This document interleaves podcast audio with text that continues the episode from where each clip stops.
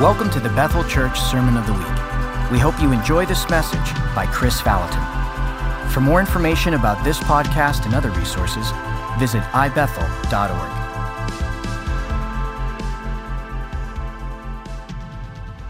Why don't you grab a hand? Let's pray. Let's come to that. Holy Spirit, we pray for the message and the messenger. Yes, Lord, come on, you're going to pray for me. Lord, say this, Lord, do not humble him right now. okay, good. Lord, I pray that you would open their eyes and their ears and their hearts. In Jesus' name. Well, God bless. Well, um, what a wonderful time. By the way, just got a text message from Joel, and, uh, and Jackson was asking for a cheeseburger last night, so.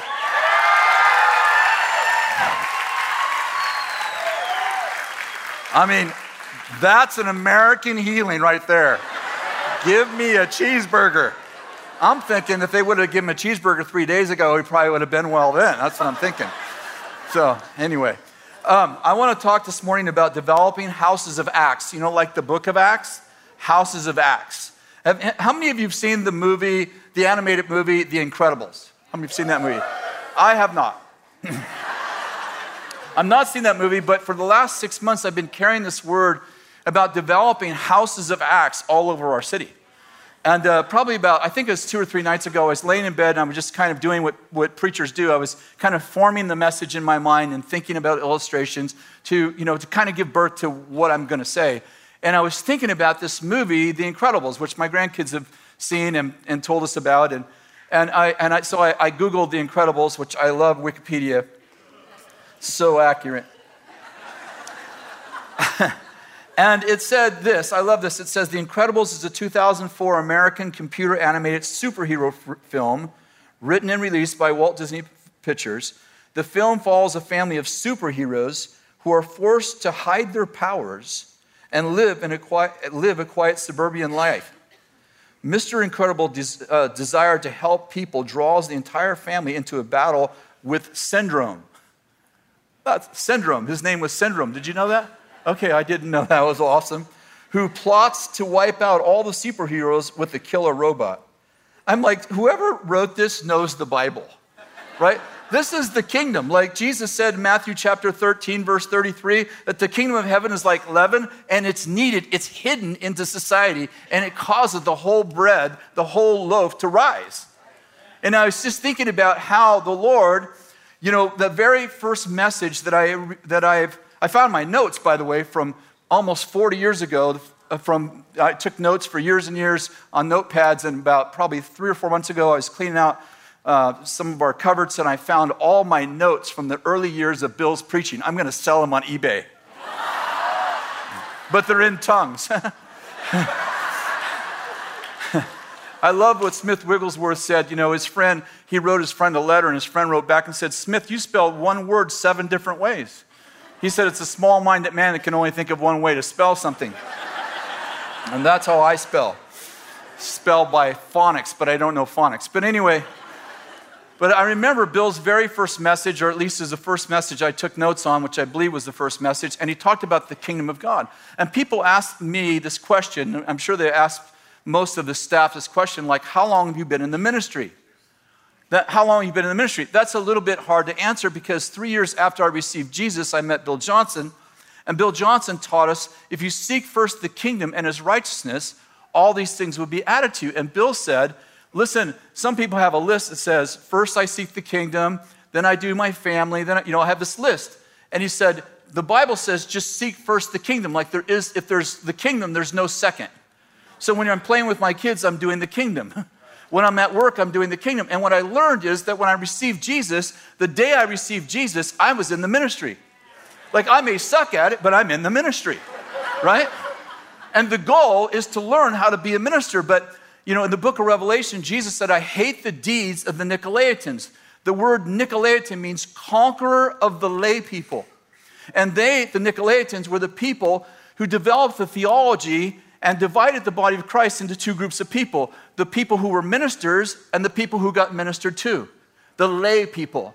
How many understand? Jesus hates the deeds of the Nicolaitans Because the day you received Jesus, you became a royal priest, a son and daughter. You're in the ministry. So when people say, How long have you been in the ministry? I have to say 44 years because I've known the Lord for 44 years. And I'm in the ministry. And I just began to think about the fact that Jesus has a passion for the kingdom to actually flow, not in Sunday morning in church, yes, there too, but primarily out in the, in the world. And, um, and I, uh, you know, I started the school worship, so I love worship. Okay, did you hear what I just said? So everybody say, Kris loves worship. Okay. About 10 years ago, I stopped teaching on worship for about five years. I didn't tell anybody about it. I was just in this internal struggle. And it was because I felt, and I, have since come uh, full circle. You know, everybody knows how that is. You get passionate about one thing, and that's all you can focus on. And I since have come full circle, and I understand things in a different way. But I was in this season where I, I felt like we were raising up dualistic Christians. Like we called the service the worship service, and we called when the music starts worship. How'd you like the worship? And I began to realize that we were creating expectation that God was going to move in the worship. And we would talk about as staff. Well, God really moved in the worship. Now, follow me. I've learned that that is great. But my concern was is that I felt like what we were unintentionally doing is creating expectation that when there was music, God would move. And when there wasn't, we should have less expectation. And I began to realize, and, and, my struggle in those days was that Romans 12 says, offer your body as a living sacrifice, which is your spiritual service of worship. And I began to realize that all of life when I'm with God is worship. that I can anticipate that, that, you know, I can anticipate that God is going to move as powerfully when there's music as when there's not. And that whether I feel it or not, how many you know I'm led by the spirit, not by the soul. So I love my soul, but my soul's a great servant, but a terrible master. So when I get in at work and there's a sick person at work and I don't feel a thing, how many know the Holy Spirit is as resident as he was in the greatest worship, quote, service I've ever been in? Because I'm still in a worship service because when I, I received Jesus Christ, my body became an instrument to worship. So I can anticipate that God is going to move just as powerfully when we're singing, you know, uh, when we're not singing, you know, I believe in miracles. Listen, I love that song, but how many know the song is not what makes miracles? it's faith. And I can have as much faith when I'm singing as when I'm not. So I've, what I came to is like, I don't want to lower this. That's what I was doing. I, I, was, I was making a mistake of lowering this. I'm like, I don't want to lower this. I want to raise this. In uh, Acts chapter 2, it's funny, Jason wasn't in the first service, and this was my text. Acts, Acts chapter 2, verse 41. Why don't we start there? So then those who had received the word were baptized, and that day there were added about 3,000 souls. And they were continually devoting themselves to the apostles' teaching, to fellowship. Listen to this. And they were continually devoting themselves to the apostles' teaching, to fellowship, to the breaking of bread, and to prayer. Did you get that? we would say, well, they continually devoted themselves to the apostles' teaching and to prayer. No, and to fellowship and breaking of bread. Like it's all, it's, it's part, it's just as powerful to have fellowship and break bread with people as it is to have prayer and teaching. It's the kingdom working in practical ways in the community. We want to just elevate prayer we say, oh, God moves through prayer. And by the way, we don't want to take that down, but we want to move fellowship up there with it and say, yeah, and when I'm fellowshipping with people, when I'm breaking bread with them, I can anticipate the same thing I have in prayer. And it says this, and everyone kept feeling a sense of awe.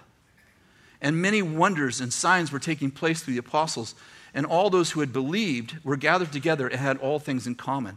And they began selling their property and possessions, and they were sharing them with all as anyone might have need. I love, I love verse 46. And day by day, continu- continuing with one mind in the temple and breaking bread from house to house, they were taking their meals together with gladness and sincerity of heart, praising God and having favor with all the people, and the Lord was adding to their number day by day all those who were being saved. Did you like that? Like in the temple and house to house. What was happening house to house and in the temple? They were teaching, they were training, they were equipping, they were seeing miracles in the temple and house to house.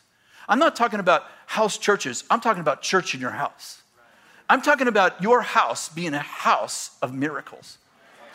I'm talking about anticipating and expecting that your house is a Holy Spirit terrorist training center. And by the way, because we're streaming this, I have to, I have to define. I'm not talking about terrorizing people, I'm talking about terrorizing the works of darkness. That, I, that my kids grow up in a house where they've seen miracles, they've experienced miracles, they haven't just heard about them, they got their own testimony.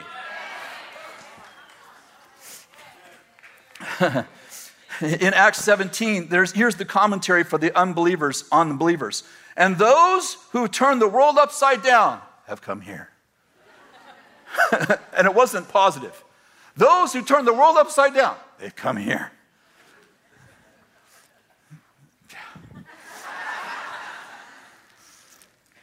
In the book of Nehemiah, they're rebuilding the walls. You know, the whole book of Nehemiah is about rebuilding the walls around Jerusalem, right? Nehemiah's name, Nehemiah means comforter in Hebrew. So you can get a beautiful picture of the Holy Spirit's work in our lives. And, but so I'm reading the book of Nehemiah. I love the book of Nehemiah for several reasons. But I caught this one verse that I love. In Nehemiah chapter 3, verse 16, Nehemiah is in the verse chapter 3, Nehemiah is talking about where he stationed specifically different families. Like the Vallottons would work on this part of the wall, the Johnsons would work on this part of the wall, the Joneses would work on this part of the wall. You get the idea. So he's assigning people to the wall. And while he's assigning people to the wall, he says this And some of the repairs were done as far as the opposite of David's tomb, as far as the artificial pool, by the house of the mighty men. This one st- sentence, four words, five words, the house of the mighty men. And those folks there, they repaired the wall right next to the house of the mighty men.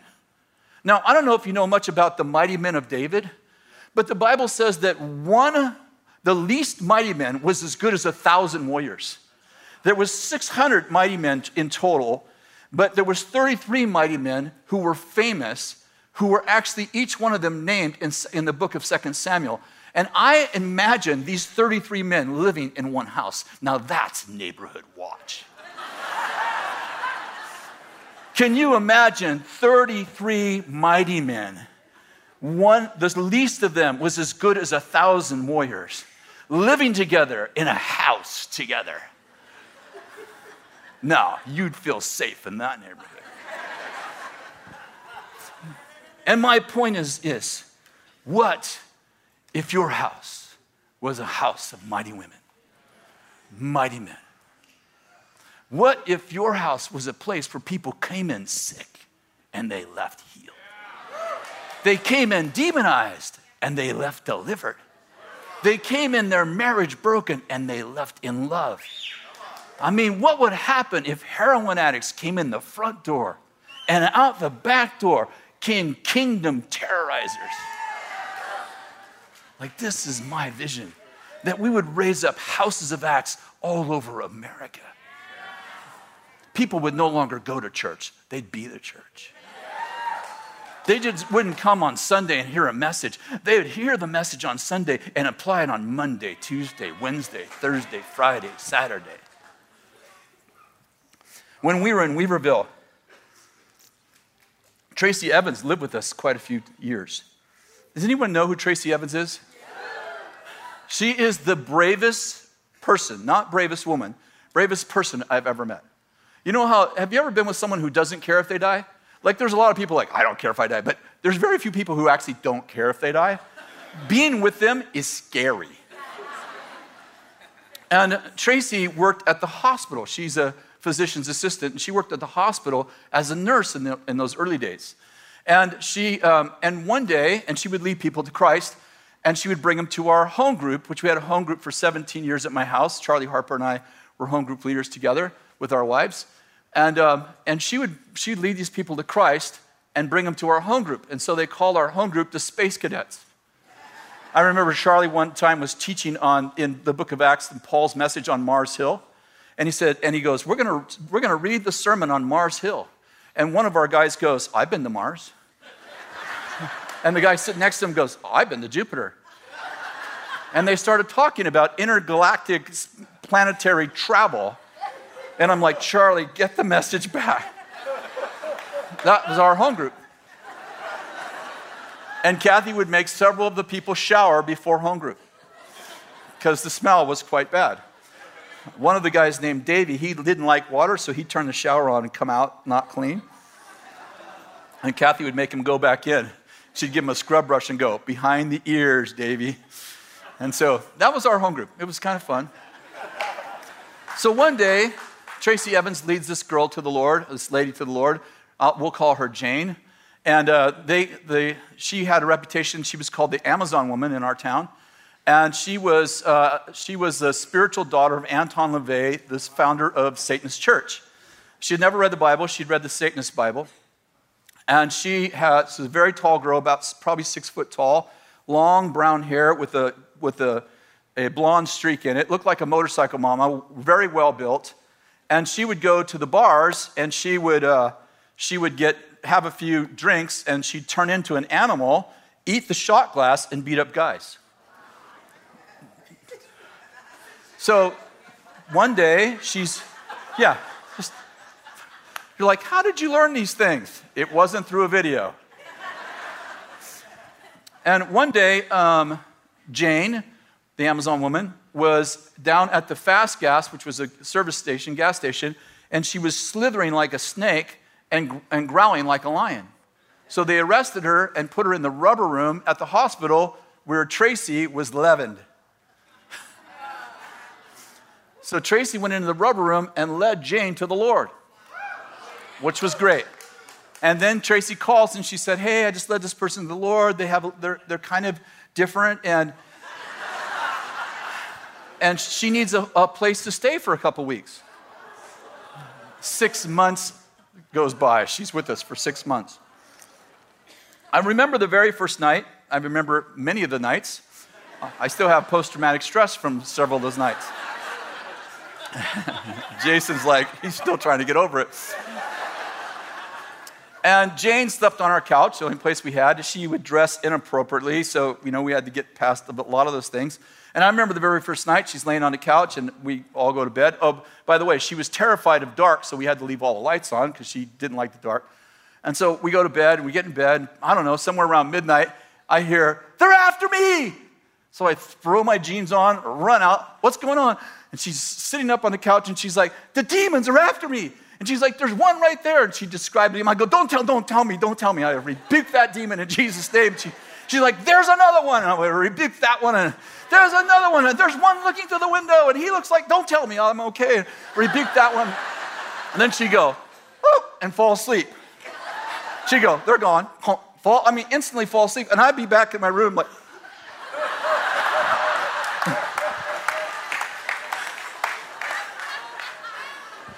And she'd do that like three, four times a night for weeks on end.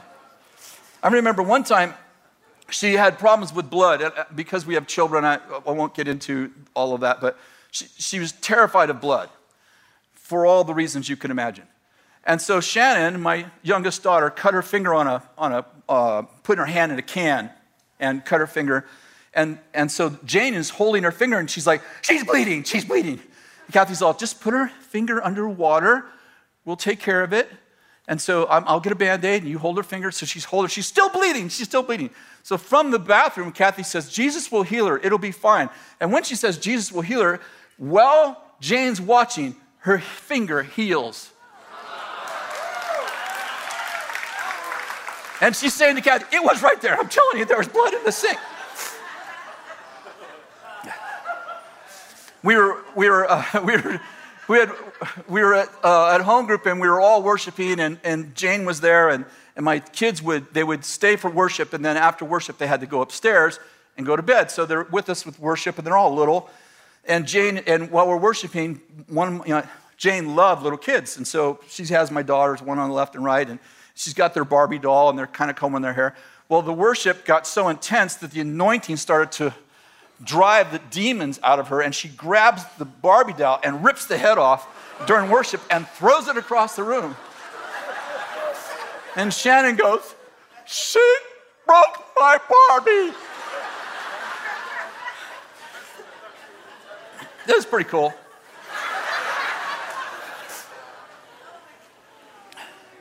We had a, a guy, uh, we called him Too Tall Tom. He was a six foot seven guy.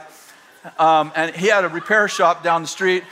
Had a long beard. He looked like now, now, now, now, now, now, now, now, now, now, like, like that.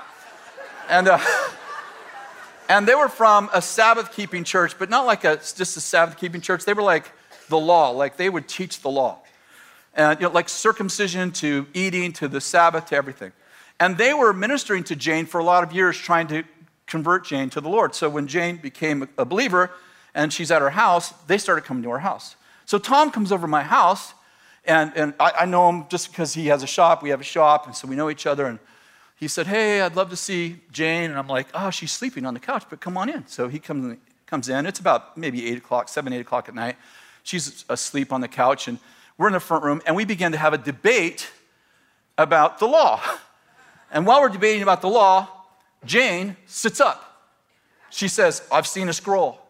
Now, she is totally in a trance, like totally asleep, but talking. She's never read the Bible. She goes, I've seen a trance.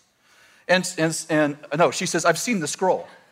And I'm like, okay. And so, and, and she goes, and she begins to read it. She says, it says Galatians 2 2 it was because the revelation I went up and submitted to them the gospel which I preached among the Gentiles, but I did so in private to those who have reputation, for I feared that they might be running or had run in vain.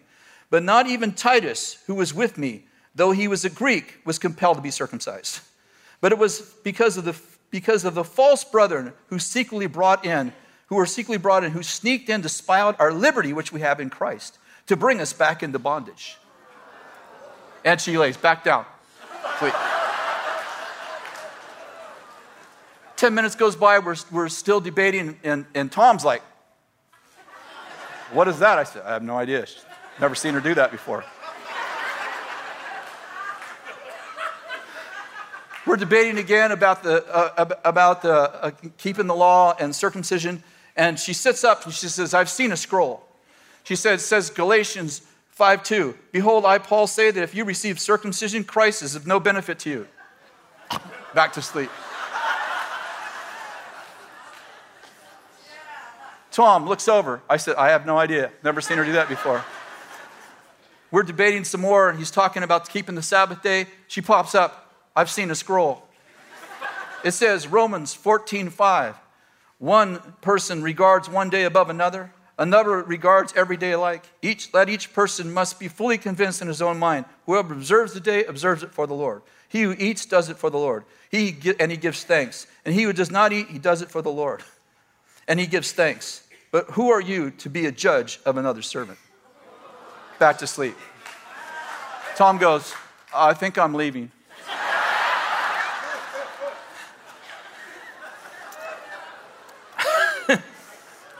How many of you know a man with an argument has no power over a man with an experience? I remember that this uh, we had youth group at our house too every week. And about you know anywhere from 40 to 60 kids would gather high school kids would gather in my my front room and kathy would lead worship and you know we would teach them. And so and i had 11 disciples uh, 10 guys and one girl. And danny silk who uh, actually bill actually prayed with danny to lead him to christ but i had been with him since he was 16 we worked in a in a tire shop together. He got saved at 22 and he and he became and he came to my youth group. He's too old to be my youth group but i was discipling mentoring him. So he's saved one month. He comes to my youth group and this mother had called me. She has a, uh, a mentally ill son who's blown his mind on, on uh, heroin and wants to know if he could come to my youth group i'm like yeah we see you know because we've seen miracles so she said can i send my son to your youth group i'm like mm, we'll try it one night so he comes to our youth group. It's really a really intense night. Worship's amazing. He's sitting there, and he's 18. He's, he's a bodybuilder, and he looks like a wolf. He literally looks like the wolf man. And he's sitting there, and he, while we're worshiping, he turns to one of the girls and he says, I'd like to have sex with you. She's like, Whoa! Get away from me. So I, am you know, I'm, I'm worshiping. I'm like, then a minute later, she turns to the girl and says, I'd like to have sex. She's, get away from me. And pretty soon these girls are like, get away from me, making a big scene. I'm like, what's going on? He's trying to have sex with me. I'm like, okay. And I'll call him John. I said, John.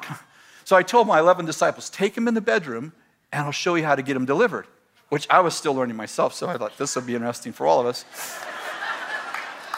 well, they get him to my bedroom door and he freaks out and he takes off running after my three kids. They run upstairs. He runs off after him. I grab him at the top of the stairs and drag him down the stairs. We are my 11 disciples, including Danny. We take him outside. He's got a demon screaming from his stomach without his mouth moving. And, and, you know, and my 10 of my disciples are like, oh, they're freaking out, you know. They have to go home to change their shorts. Danny's still, so he's out, it's, a, it's no moon night. We're, we live in the forest. It's winter. You get the picture? He's out from maybe from here to the, to the doors there, and he's got this thing screaming out of his stomach into the valley.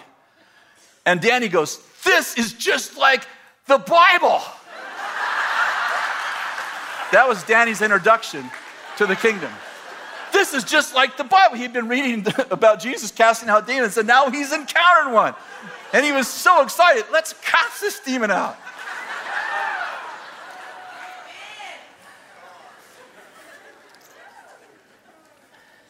What happens if our houses were houses of Acts? Not where we talk about miracles, but we're experiencing them. Well, I don't know how to do them. If you get people like that in your house, you will learn how to do them. Trust me, either they will leave or you will leave. I remember we were doing a deliverance and the kids were there, you know, they were supposed to be upstairs. They were supposed to be in bed, which was upstairs, but they would sneak out on the loft and look out over the loft. And we were doing a deliverance on this guy and his head spun around backwards. And all of his bones began to, he be, his body began to bend in places you couldn't bend. While we're, and, and like, and the kids are like, whoa! I'm like, you guys go to bed.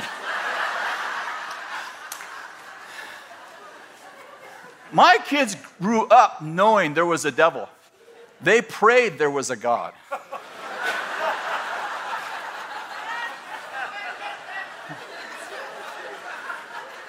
we are so freaked out about sending our kids into the university system. They're like, they're going to talk our kids out of the kingdom unless our kids have an experience. Then your atheist professor's like, there is no God. And he goes, he hasn't seen the guy's head turn around.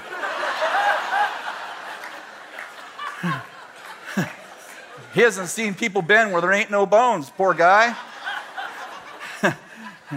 His thinking is first level. He doesn't know about a higher law of physics. He doesn't know about the, ki- the law of the kingdom that transcends the laws of physics and people can do things they cannot do. He hasn't seen guys who can yell without their mouth moving. And what I'm getting at is is that if we send our kids to university who've had an experience, the professor is not going to convert them. They're going to convert the professor.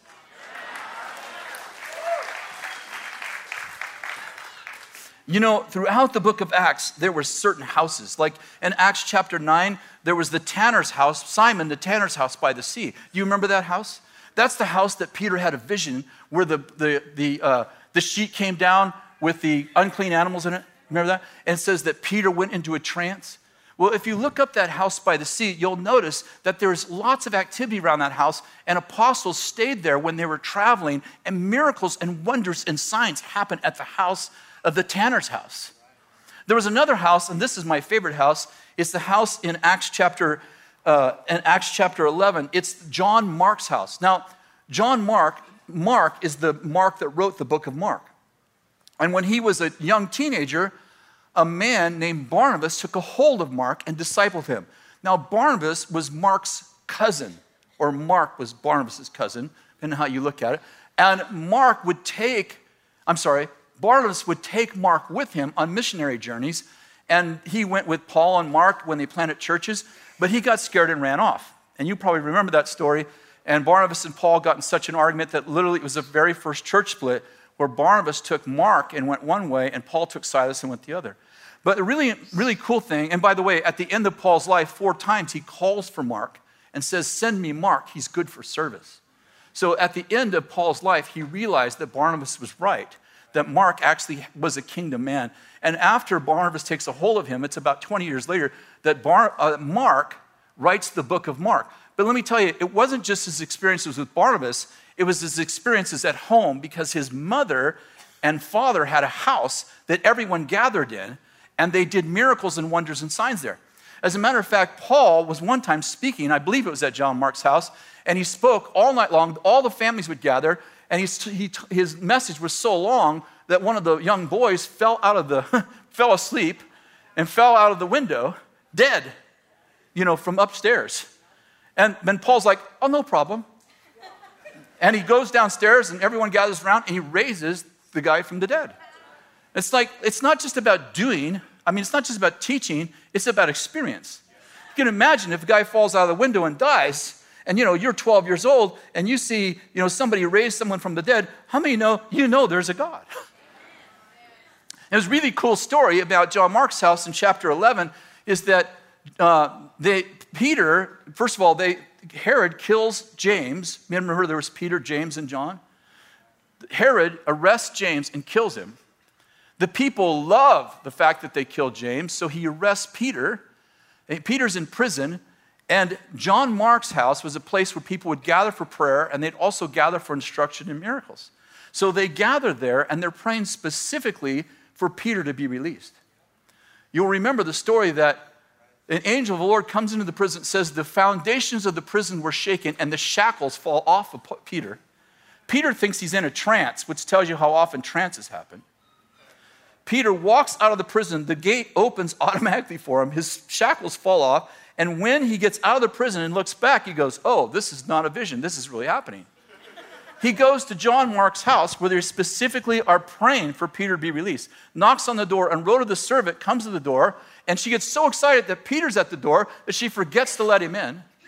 She runs in the house where they're praying for Peter to be released, and she's like, Peter's at the door, he's been released. And they go, Oh, that's not Peter, that's his angel. Now, how many angel encounters do you have to have to believe it, you have more faith that an angel's at the door than Peter, who you're praying for, is at the door. And what I'm getting at is how'd you like to have a house of Acts? Where angels and wonders and signs and miracles are so present in your house that you, when someone knocks at the door, you go, Oh, that's not Martha, that's her angel. She comes all the time knocking on the door. Come on in, join us for dinner. I'm saying, I want to have a house of Acts. I want every household to be people who move in wonders and signs and miracles. You know Joseph who interpreted Pharaoh's dream? You know how, he, how, did, how did Joseph know how to interpret dreams? You ever thought about that? Like, did he go to like Kris Vallotton's basic training class? Did he have a curriculum? You know, did Ben Armstrong like teach or, you know, Larry Randolph or some? No, no. His dad taught him. You know how his dad knew how to interpret dreams? Because his dad taught him. Do you know how his dad knew? Because his dad taught him. You know, it all started back with Abraham. See, Abraham, his great great grandfather, had an encounter with God in which he would audibly hear the voice of God that he was known to actually leave his country to a place that God would show him, and God would literally lead him by the audible voice of God, him and Sarah. And Abraham had Isaac, and you know that Isaac planted a crop when there was a famine and no rain and reaped a hundredfold. How did he know to do that? Because his father Abraham and his, and his mother Sarah had children past Sarah's menopause.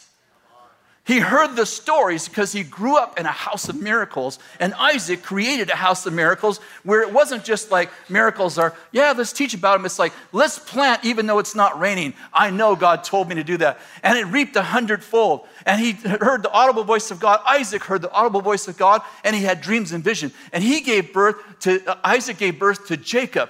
And Jacob had visions, dreams, and saw angels. And Jacob had and Jacob had Joseph.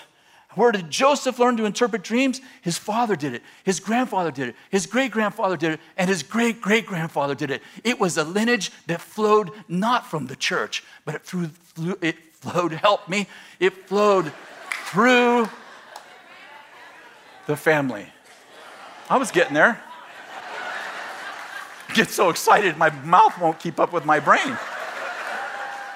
I'm saying that Joseph changed Egypt because his great great great grandfather encountered a God of the supernatural, incorporated into family life. They didn't go to school learn it, they learned it at home. And he passed that on to Isaac, who, who taught his children, Joseph and Jacob, and, and all the, the family lineage. Why did, how did that happen? Because they grew up in a house of heroes. Their houses were houses of, of the incredibles. They looked like normal people, but they had an encounter with the God who can do the impossible and does do the impossible, and they anticipated and expected it. Why did Jacob, why did Isaac plant when there was no rain? Because he wasn't determined his, his life was not determined by the laws of physics, but by the laws of the kingdom. Where did he learn that? From his great grandfather and from his father. From you get the idea. What would happen if we stopped worrying about what the world's going to do our kids and we started teaching our children how to move in wonders and signs and miracles? And we raised up a whole lineage, a whole legacy of people who know the God of the impossible. And the commentary on your children is those who've turned the world upside down have moved in next door.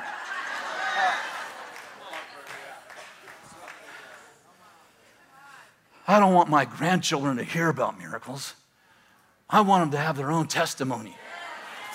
Sometimes we isolate our kids from problems. You know, they have no test, and that, that's why they have no money.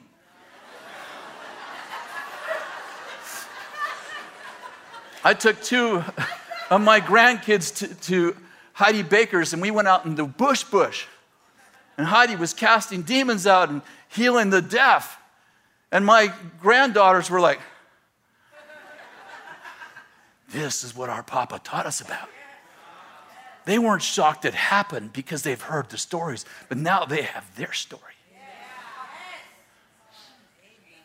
You can't protect our kids. Well, what happens if the demons get them? Well, they'll learn how to get free.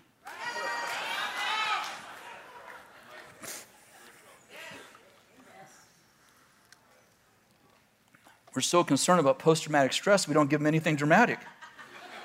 Kids are bored to death. Got nothing to live for. You know I'm saying? We got to expose our kids to problems so they know there's a God of miracles. If you train up a child in the way they should go, then when they're old, they won't depart from it. I propose this is the way they ought to go they ought to grow up saying, I'm in the ministry. I met Jesus when I was four, and I've been in the ministry ever since. And my mama, she taught me how to heal the sick. And my daddy, he taught me how to cast out demons. And my great grandmother, she taught me how to interpret dreams and visions. And by the way, I have three angels that stay with me all the time. I know I'm protected. And I mean, would they just grow up with an awareness that the God who transcends the laws of physics, he hangs out with me. This is what we need. We isolate our kids, and by the way, I love Christian schools. Everybody hear that? Okay. But I don't want my, my kids in the Christian schools so the bad people don't hurt them. I want to put them in a Christian school so they can learn how to deal with demons and how to interact with God, then release them to a world that's unexpecting. I don't want to isolate. I don't want to put my kids in a little bubble like, here, do this for 18 years, then figure out how to do real life. I want my kids to learn that it's the apostles' teaching and prayer, but it's also fellowship and breaking bread. That God meets me in the everyday life of having a conversation with people and eating dinner with people. God doesn't just need prayer and teaching. God interacts with all of my life, whether I'm a, whether I work as a mechanic or whether I'm a doctor or a nurse or a mom or a dad, wherever I go, I bring the kingdom. And not the kingdom, the kingdom. the king you felt when you said, I believe in miracles. I believe in miracles. That feeling you had may be gone, but the feeler's still there. I want to pray for you all. Would you stand up? This is my 2018 New Year's resolution. There's 9,000 people in this church, probably 4,000 homes, and I my vision is that we'd have 4,000 houses Acts.